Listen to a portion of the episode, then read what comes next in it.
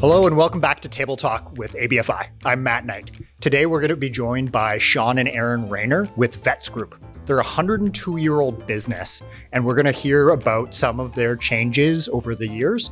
Um, they're going to talk to us about how they've managed conflict um, between siblings over their, their leadership in the in the company, and we're going to hear about some of their early journey in entrepreneurship, including how you can sell rocks.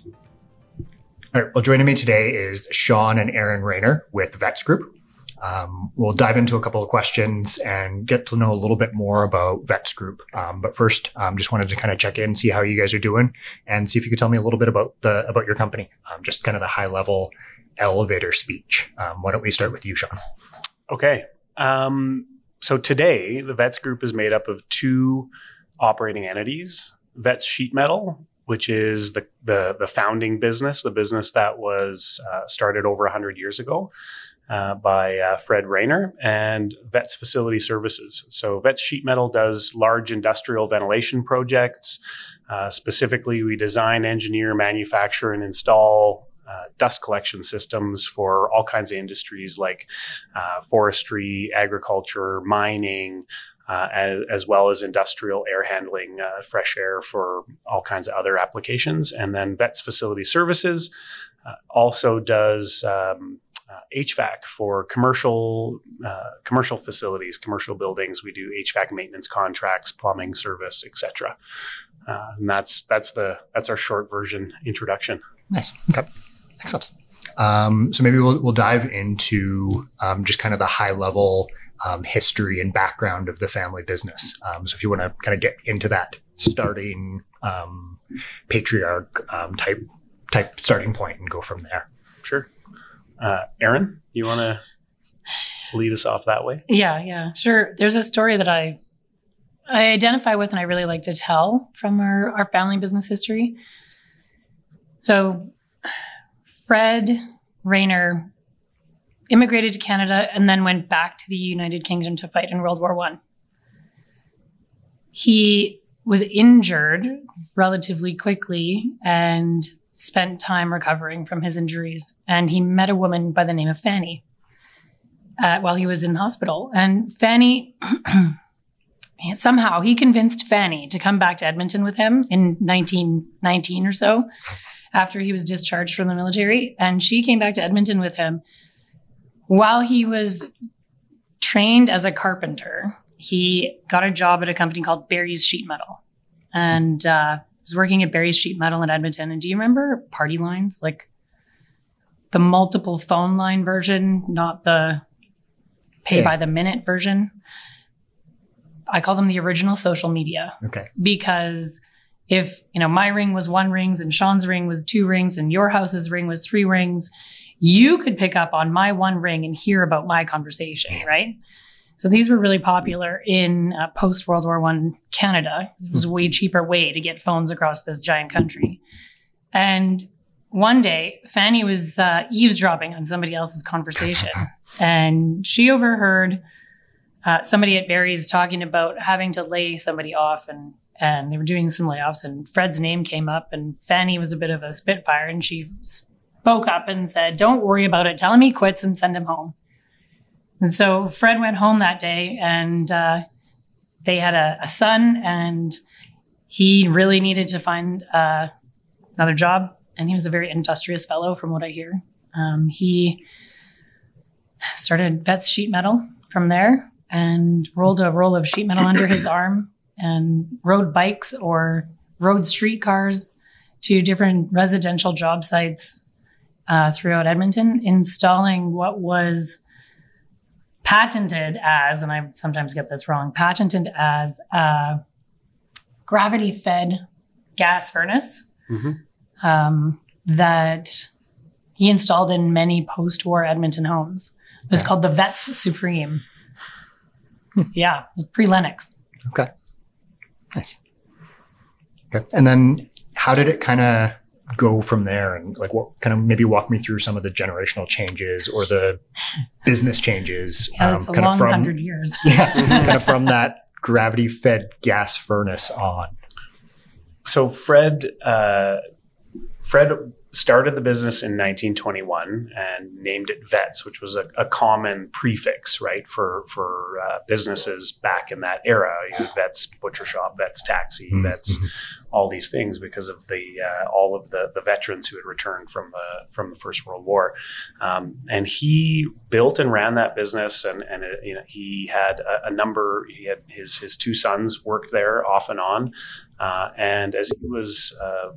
The way I understand it, he, he was approaching his 55th birthday, uh, and uh, his one son, Gordon, was working in the business, and his other son, the oldest son, Alan, uh, was off doing something else. He was training as he had a passion for aviation, uh, and he was training to be a, an aircraft mechanic of some kind, and wanted to uh, had aspirations of, of a northern airline business. Okay. Um, and he got a, a telegram of some sort that said, uh, "Hey, I turned 55 in uh, three months. Um, come home and take over the business."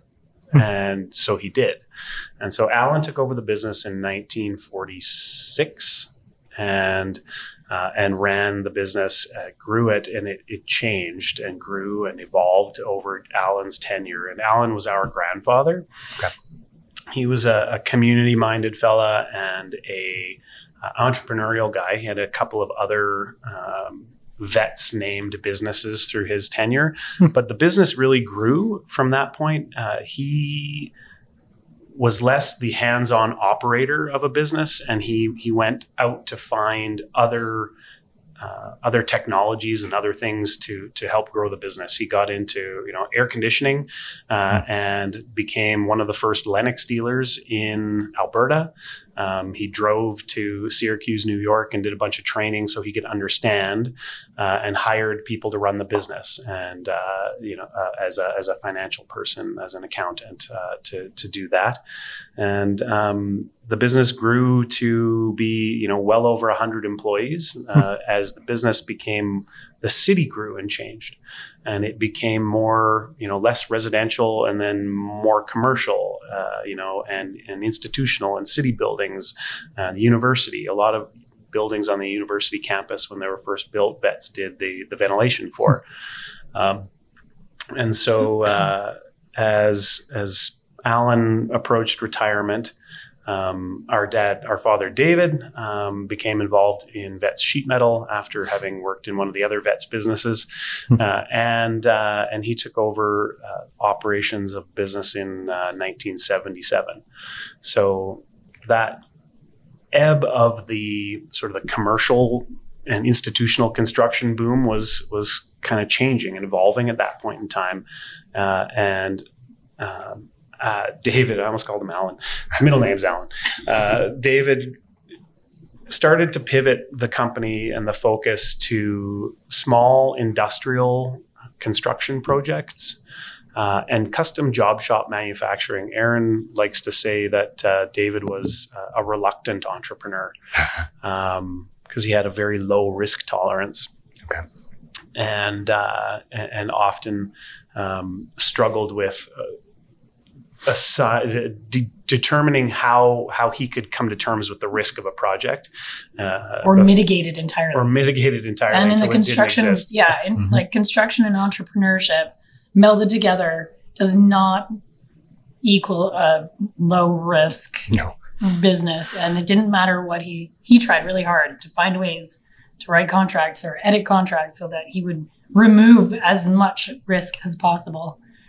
And uh, it changed a lot of the course of the business. Yeah. for that generation. Yeah, the, the business changed, and, and they did some neat projects in in David's tenure, uh, but it changed from a, a large sort of preeminent sheet metal commercial uh, institutional sheet metal contractor to a, a niche small job shop fabricator uh, that did also did industrial ventilation projects.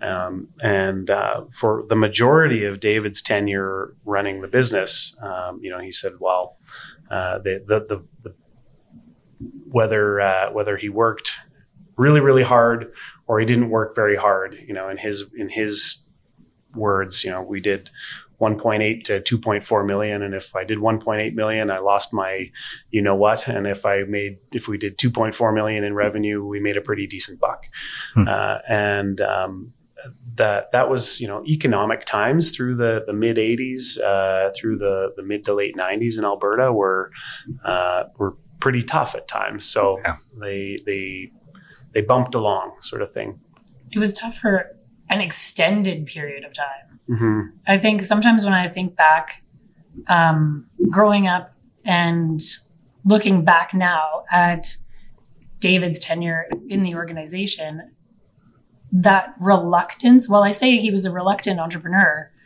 I think that reluctance is one of the things that got us to the point where we could be here today. hmm Um, because if he had had a different risk tolerance, uh, we might not have been able to be here. We, the, the company may not have made it through those extended long periods of high interest, uh, econ- economically unstable times. hmm Yeah. Yep, absolutely. And um, as as David was approaching, uh, as we were getting a little older, uh, Dad started. He, I think he won a membership to the Canadian Association of Family Enterprise, Okay. uh, and we we got involved in in some of those. Um, trainings and discussions and educations and actually came and did the roadmap course uh, How old were you? circa 1999 or 2000 like i think i was 20 or 19 Hmm.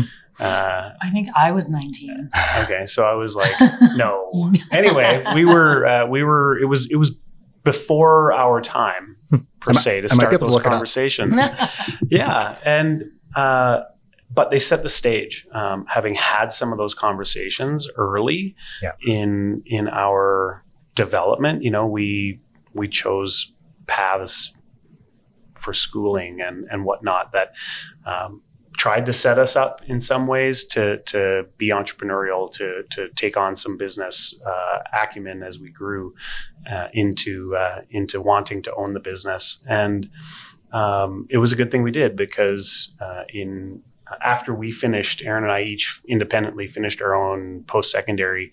Uh, we ended up in Toronto uh, uh, independently at different jobs, Hmm. different roles, different industries. Yeah. Um, Um, I call it our externship.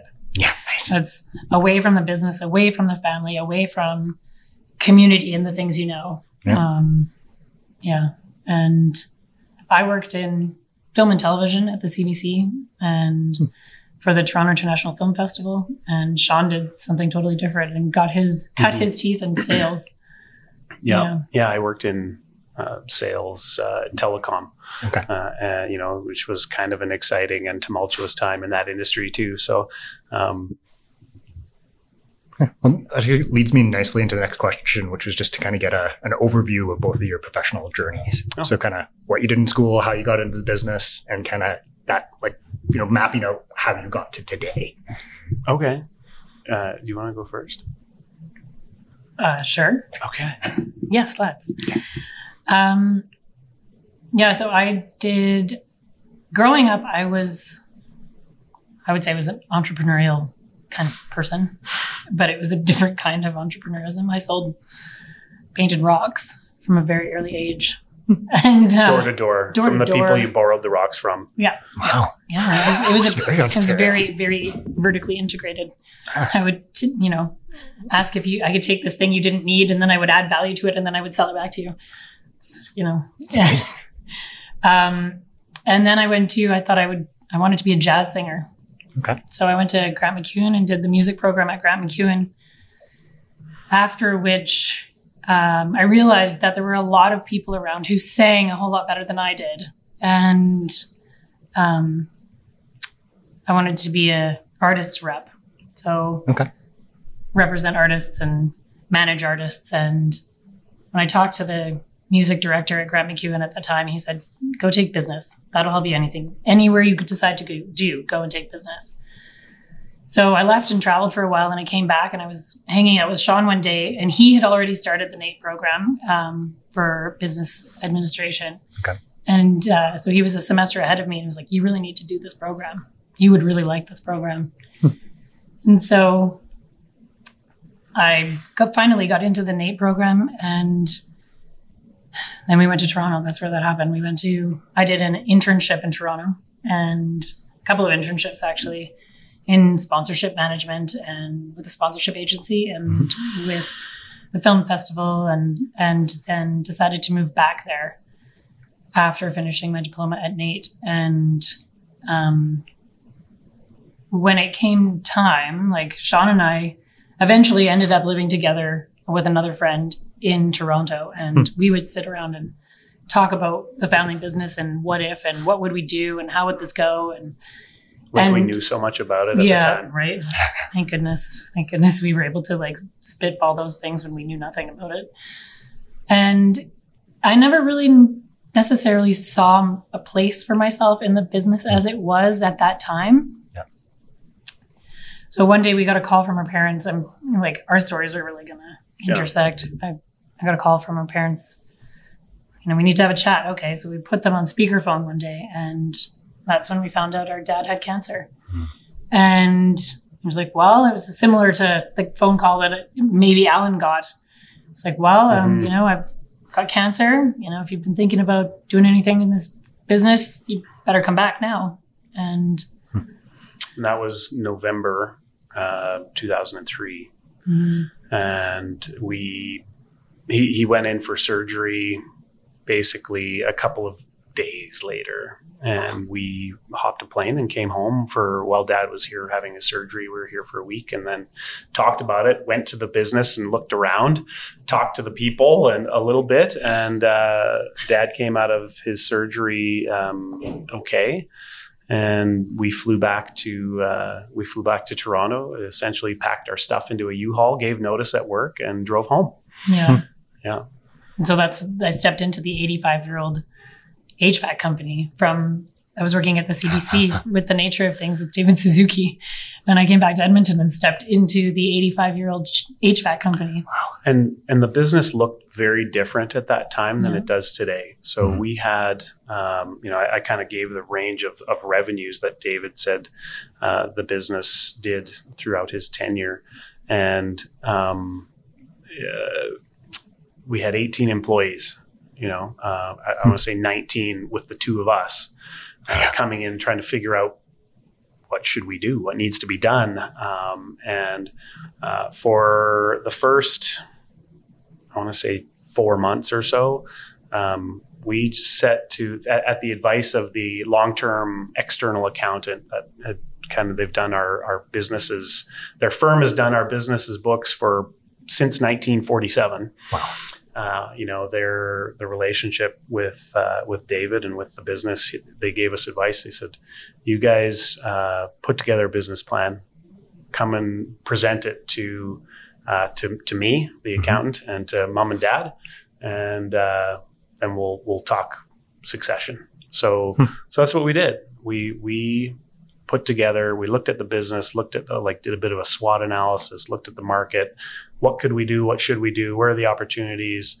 Uh, and Erin helped develop and write that plan for me, basically, uh, with with my uh, with my help, and and we we put together a plan, uh, presented a succession uh, business plan to mom and dad and uh, and the accountants at their office, um, and uh, waited for the yes or no, and uh, and and it was I don't think there was ever an option for it to be no. it was yes, Yeah. Yeah. and and so we did. Um, uh, then we started the succession process from there, and Erin actually left the business at that point. Okay. Uh, went out to uh, do her own thing, worked for a couple of other places in town, and then started her own marketing and event planning company. And uh, and I stayed in the business and and started to try and execute that plan and build the business going forward. And it, it's it's been a journey. yeah. So- one of the things that I, sorry, Oh, go ahead. one of the things that I say about that decision to leave is that um, it's not a being in a family business, and one of the things that kind of had to uh, I had to come to terms with as somebody who chose to leave the business Mhm. was that it wasn't about making the 85 year old HVAC company fit me. Yeah. Um, it was did I fit? And at that time, I didn't. And so there was a lot of, of thought and, and um, in some ways, grief Hmm. uh, leaving leaving the business at that time. But if I hadn't, I wouldn't have done all the other things I did, which was great. That kind of prepared you for what you're doing in the organization today, probably. Hundred percent. Yeah. Okay. So why don't we back up again and we'll we'll kind of go through your your journey a little bit, Sean, and then we'll Sure. Yeah, mine feels a lot shorter. Like Erin touched on it in about a sentence and a half, and yeah, that was it. Okay. No, I um, so uh, I graduated high school, and I was going to take uh, I was going to take a year off because Erin did, Yeah. and uh, do something else. So I actually um, I got a job uh, at one of our suppliers. Uh, I'm sure at the telephone request of my dad because I dropped off resumes uh, and hadn't had a call back. And he says, "So did you hear back from uh, Sinclair Supply yet?" Like, no. Well, I got a call the next day from a, a, a nice gentleman over there, and I went in for an interview, and he said, hey, "You start tomorrow." Oh, okay. So I worked in the warehouse for uh, at Sinclair Supply, and they're a local uh, Western Canadian-based HVAC and sheet metal distribution company. They do uh, parts, components, um, sheet metal bits and pieces, and thermostats, and Okay. all kinds of stuff. Uh, and so I worked there for about three, four, four months when I realized maybe I should just skip the year off part and go to school. And I Mhm. applied to to NAIT um, for the January start, and uh, and I got in. I found out that I got in. uh, Like uh, classes started January eighth, and I found out I got in uh, January eighth. So Wow. I I got a call at lunch uh, that said, uh, "Oh yeah, we have a spot for you. Would you can you be here tomorrow to start class?" Oh, okay. So I, I gave the nice gentleman at Sinclair Supply about an hour's notice, and that was it. So I went to school uh, at NAIT, um, did the two year program there. Similarly, in looking for a job uh, in as an externship, Mhm. um, I applied. I, I really like sales. Uh, I like talking to people. Um, I like uh, building relationships. I like selling stuff. Um, and uh, I, I worked at uh, in menswear when I was going to school. Loved it. It was a blast. And then um, I was applying for jobs all over the place because I did. Uh, I wanted to go somewhere else and try my hand at, at life uh, on my own. And uh, I applied for jobs all over Canada um, and in the States, even. And um, I, I was also a sailing instructor at the time. Nice. And, and so I was applying for jobs in the Grand Cayman uh, for uh, sailing instructors. So I ended up getting a job in Toronto. Um, I had about a week and a half to pack my stuff and pack my stuff into the car. I put my car on a train. We went on a family vacation to Mexico, came back, did laundry, got on the plane, and moved to Toronto. uh, and I worked for uh, a little over two years uh, in uh, telecom in Toronto and uh, had a blast doing it. And came back uh, to try my hand at the business. So Okay, so that was two years in Toronto and then back to the family business. Yeah. Okay, so you both would have been pretty young when you were putting together that plan. yeah, yeah, I would have been. I was 22. Yeah, 20, 23. 23 years old and uh, took over took over the business in a leadership role uh, at 24 um, with employees who had worked most of the employees had worked there longer than I'd been alive Wow. at that point in time and um, uh, you know it didn't bother me I didn't think uh, but I, I'm going to say there were some of them had some challenges with that for sure Yeah. um, and uh, it, it was it was an interesting transition. Um, so maybe both of you kind of maybe see if you could think back a little bit to growing up um, around business. Mhm. Um, can you think of anything that your parents were doing to kind of prepare you for that phone call or prepare you for that opportunity in the future? Hmm. Like, was there like you know coaching on how to sell your rocks or, No. or like wa- was it Um, were like were they doing anything intentionally aside from you know raising Yeah. good humans or Yeah, no, they were definitely there was definite intention. Um there's definite intention, I would say, with but it's it was not um structured intention, Okay. I would say.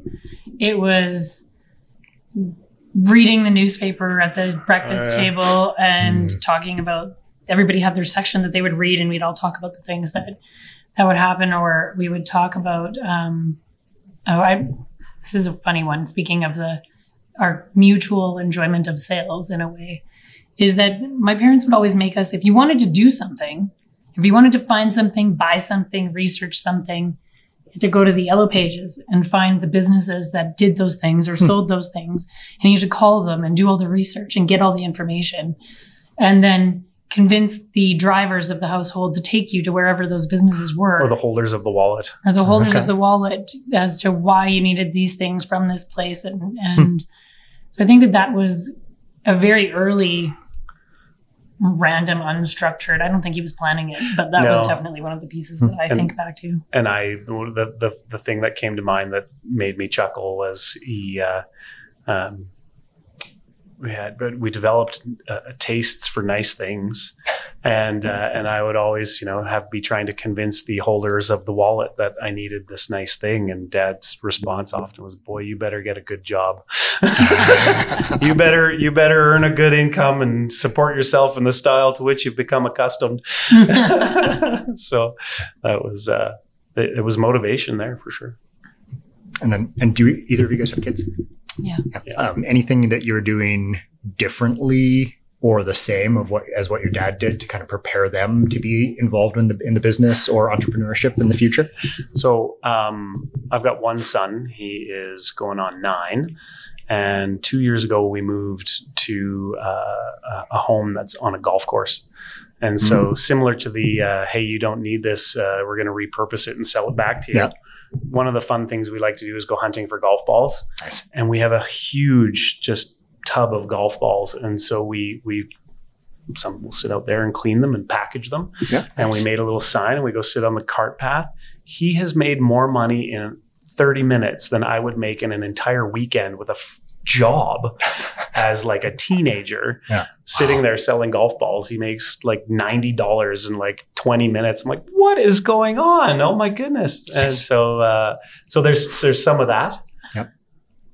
yeah yeah my- Erin's is pretty young my still. yeah my son is four Okay. so it's, it's pretty early i mean we talk about we we talk about money a little bit. He's discovered that money is the thing that happens and makes makes other things come and show up.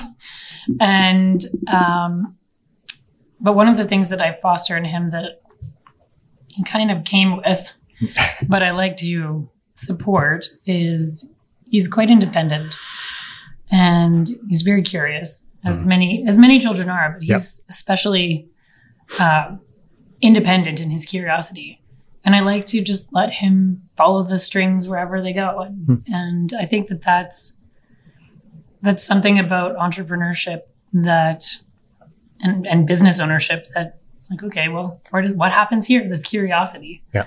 how does this work? Where does this go? If i do this what happens next? Um, how do you guys manage conflict uh, within the business, kind of between between the two of you and other family members that might be involved in the business?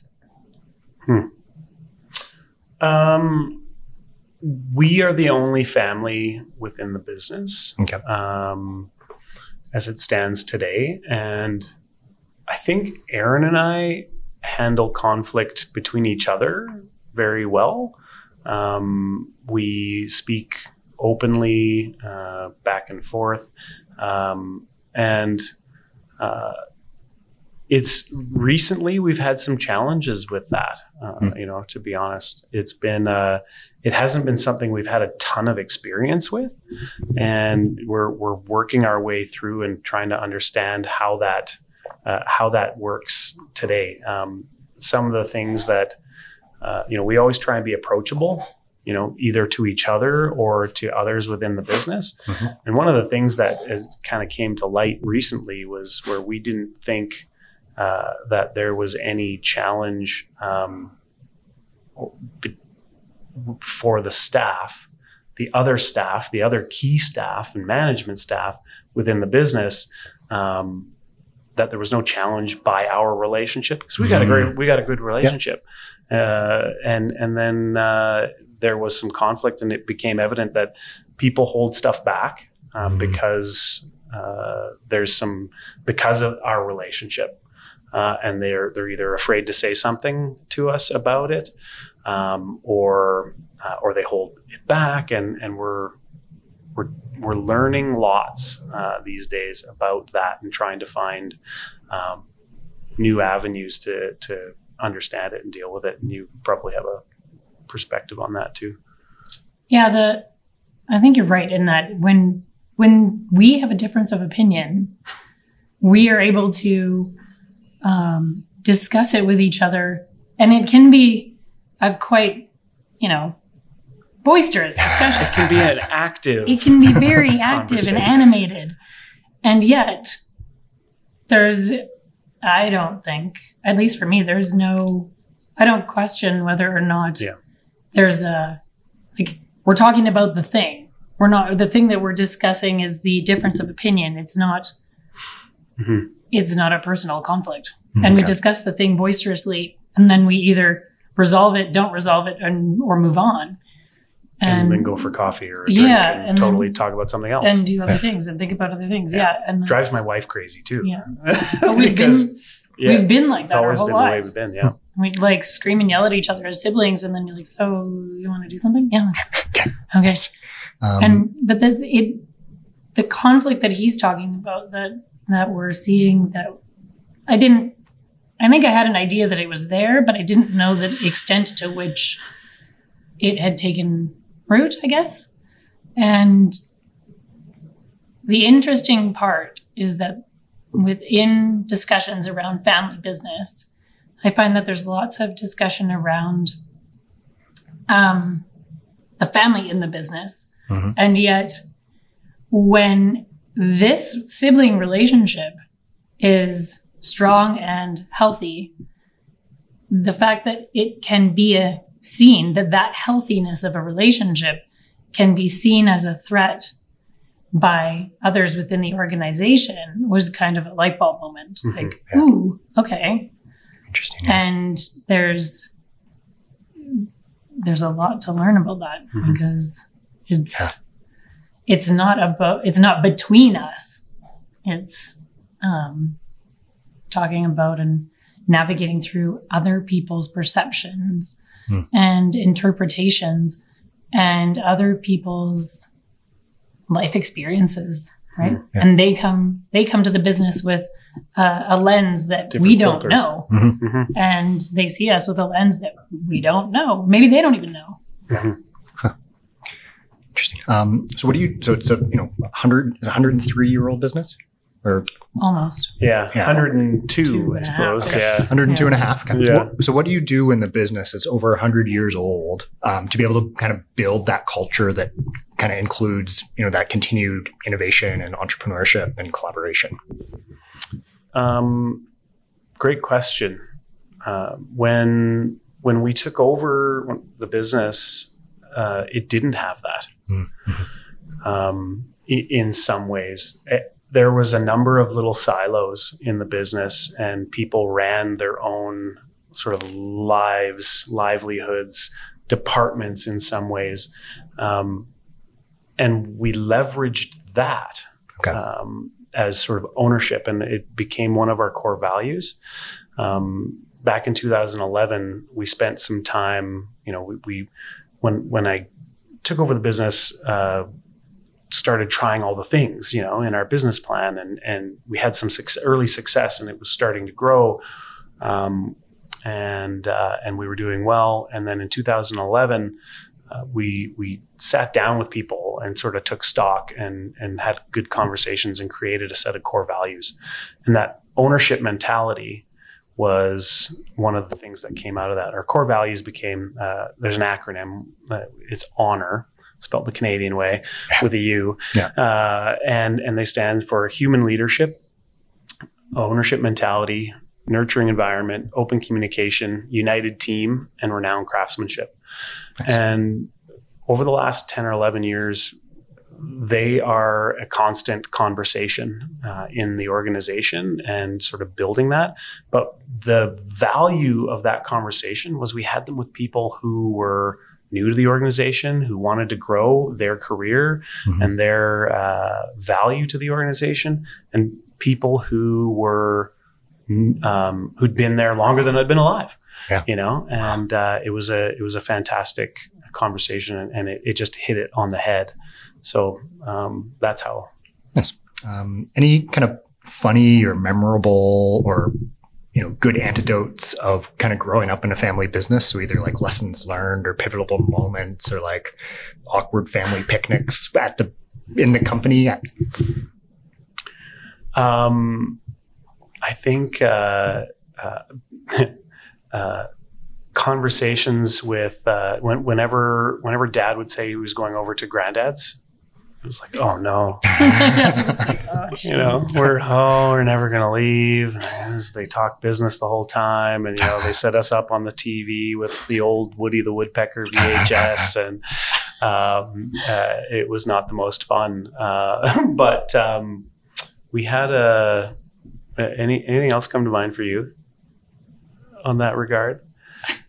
Uh, yeah, the one of the, one of the things that I remember and that always like sometimes it pissed me off as a kid was all of our family summer holidays. We we had this travel trailer. We went on long two week camping Yeah. holidays every summer, and I mean we had a blast. We'd go off an adventure and stuff, but every trip had at least one, sometimes two customer visits or plant visits or you know unique places where this is made visits. Wow, I do that I today. Yes. Hmm. Yes. And so that like that was one of the things where I was like, oh, really? We're going to a hatchery? God. Look at the vents. Oh my God.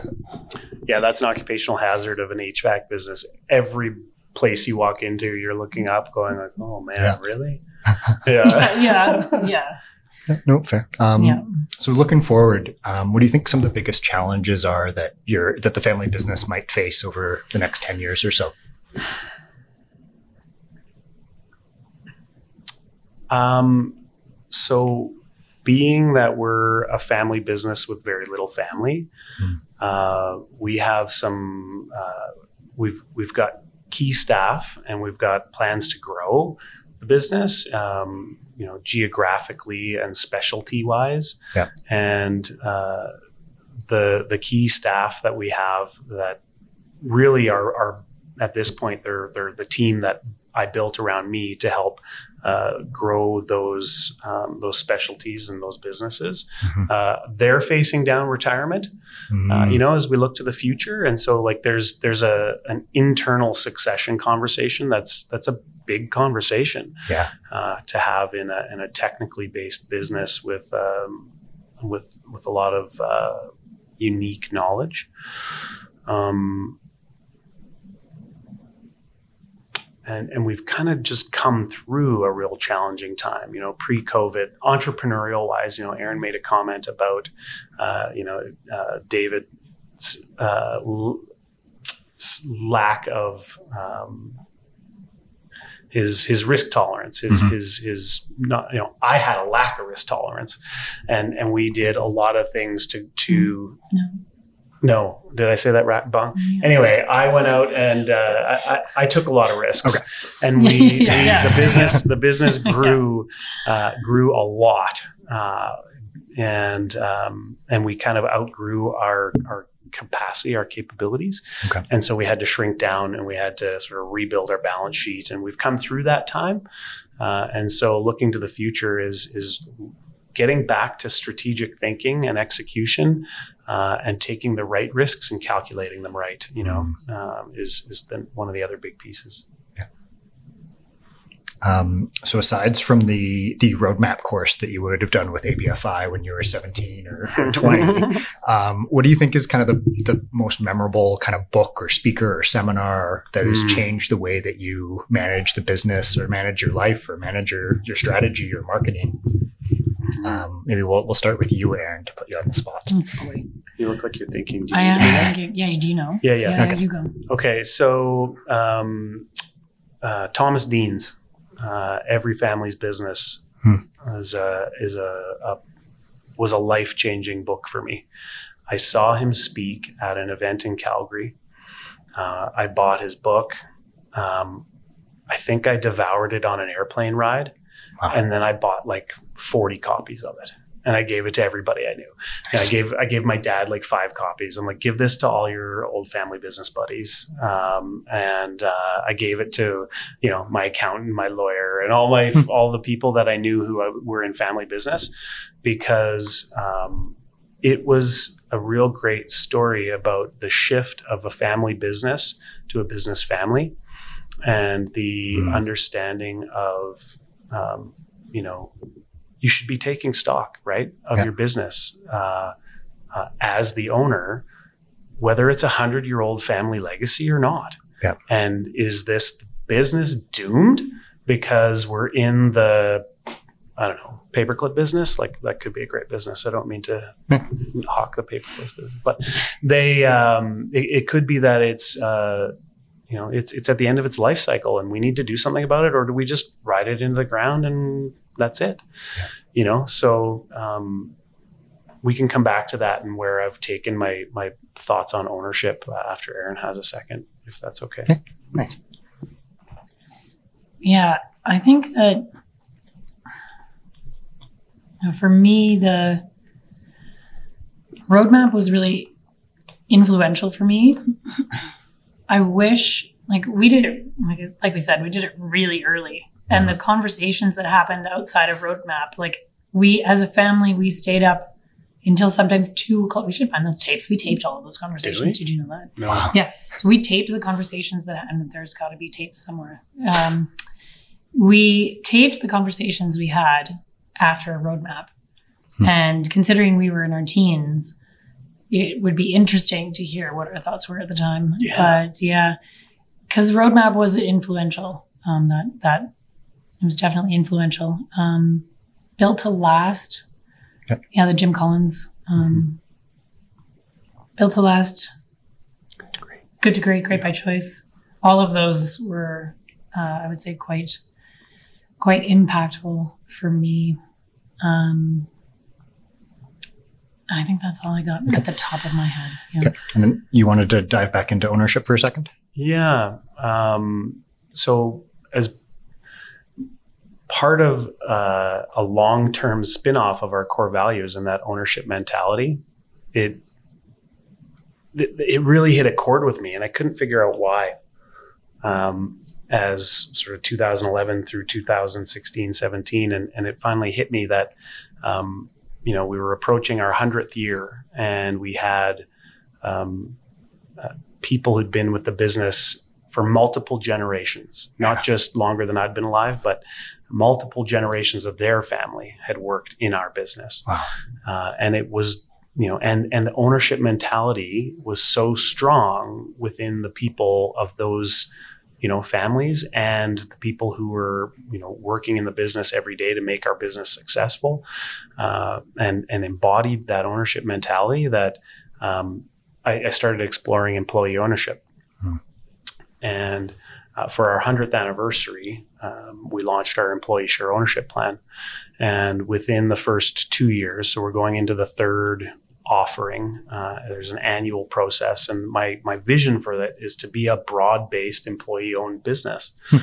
um, and uh, into our third year offering, which hasn't uh, hasn't been completed yet, we have 24 or 27 employee shareholders Wow. um, and you know at varying degrees and levels but um, like that's the legacy to me is to to to to secure the legacy of uh, of vets as an institution and to secure the legacy with the people and to have them stay and build that business and to benefit from it the Yeah. same way we have the same way the Rayners have for a hundred years Mhm. uh, for the next hundred is to build that um, employee ownership uh, to a just you know that ownership mentality to the next level where Yeah. the company has reciprocated it Yeah. Well, that shows like a lot of like respect and Yeah. kind of commitment to the to the organization for that number of people to want to join in on that. It's an, it's interesting to see the, sh- the like the literal like you almost see the shift in somebody who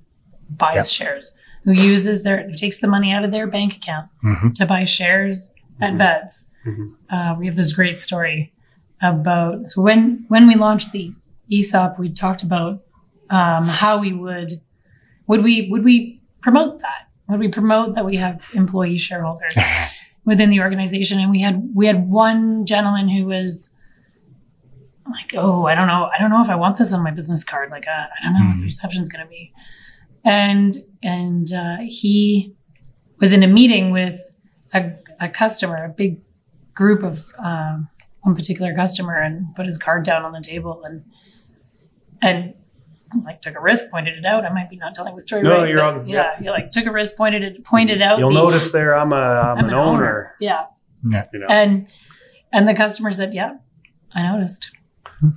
And he's like, "Yeah, That's why you're still here. "Yeah, that's yeah, why you're, you're an owner and and we see how you care and what you present and the ownership you have in it and that's why we're having these conversations. And He's like, yeah, okay. Yeah, So it was funny. He was he, he was excited to tell us that story because he was like, I was like, "Oh, I don't want that on my card. Yeah. Yeah. That's amazing. Um, so if you think back to kind of, you know, someone who might be in your shoes today, walking into a family business at, you know, a young age that's about to take over for several generations, Mhm. any advice that you would give to that individual? Yeah. Um, be humble. Um, ask questions. Um, and uh, expect that you're not the one with the answer. Yes. Anything to add to that, Erin? yeah, for sure. Um, if you're not a fit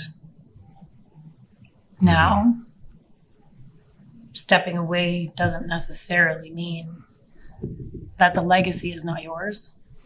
Hmm. And it also doesn't mean that you can't come back. Yeah. No, that's that's awesome. Um, so before I kind of wrap things up a little bit, do you guys know what happened? I've been thinking about this for a while. Do you know what happened to Barry Sheet Metal? Well, you have been thinking about this for a while. uh, no, Okay. there was. It's funny though. We have these. The Vet Supreme furnace had this door on it. It's a cast It's like a- iron like- door. Yeah. Yeah. Yeah. Yeah, and, and so every now and then we get a call being like, "Hey, we have this furnace in our garage or something," and we get we had a whole bunch of these doors, and and we got one once that had Barry's name on it. Yeah. Yeah. Yeah. So there's a, a, a, a cast iron furnace door uh, of Barry's sheet metal. It's in my office as well. So sort of part of the history. Nice. Yeah. Yeah, Google doesn't help. Okay. No. You can't go back that far on the Google that I found. Yeah. Huh. Yeah. No, that, that was just, just trying to th- think through that the whole time we were talking. Um, so before we wrap things up, um, if people want to learn more about vets, if people you know need a really good you know replacement for their Barry's furnace in their garage, or or have some more industrial needs um, on kind of the HVAC, um, on the dust collection Hmm. or the sheet metal, how do they learn more? Or how do they get a hold of you? Yeah, vetsgroup.com would be a good place to start. And um, you can put my email in the show notes if you want. Okay. Excellent. We'll do that. Um, all right. Um, we wanted to thank both both of you, Erin and Sean, so much for joining us today. Um, it's been a very easy conversation, um, and I learned a lot from kind of the, the key points that you guys had. So thank you. Thanks for having us. Yeah. Anytime. Thanks for joining us on Table Talk today. If you want to learn more about the roadmap course that Sean and Erin mentioned, visit our website at www.abfi.ca. If you want to suggest some guests or provide us with some feedback, please send me an email, matt.knight, that's two T's and a K, at ualberta.ca.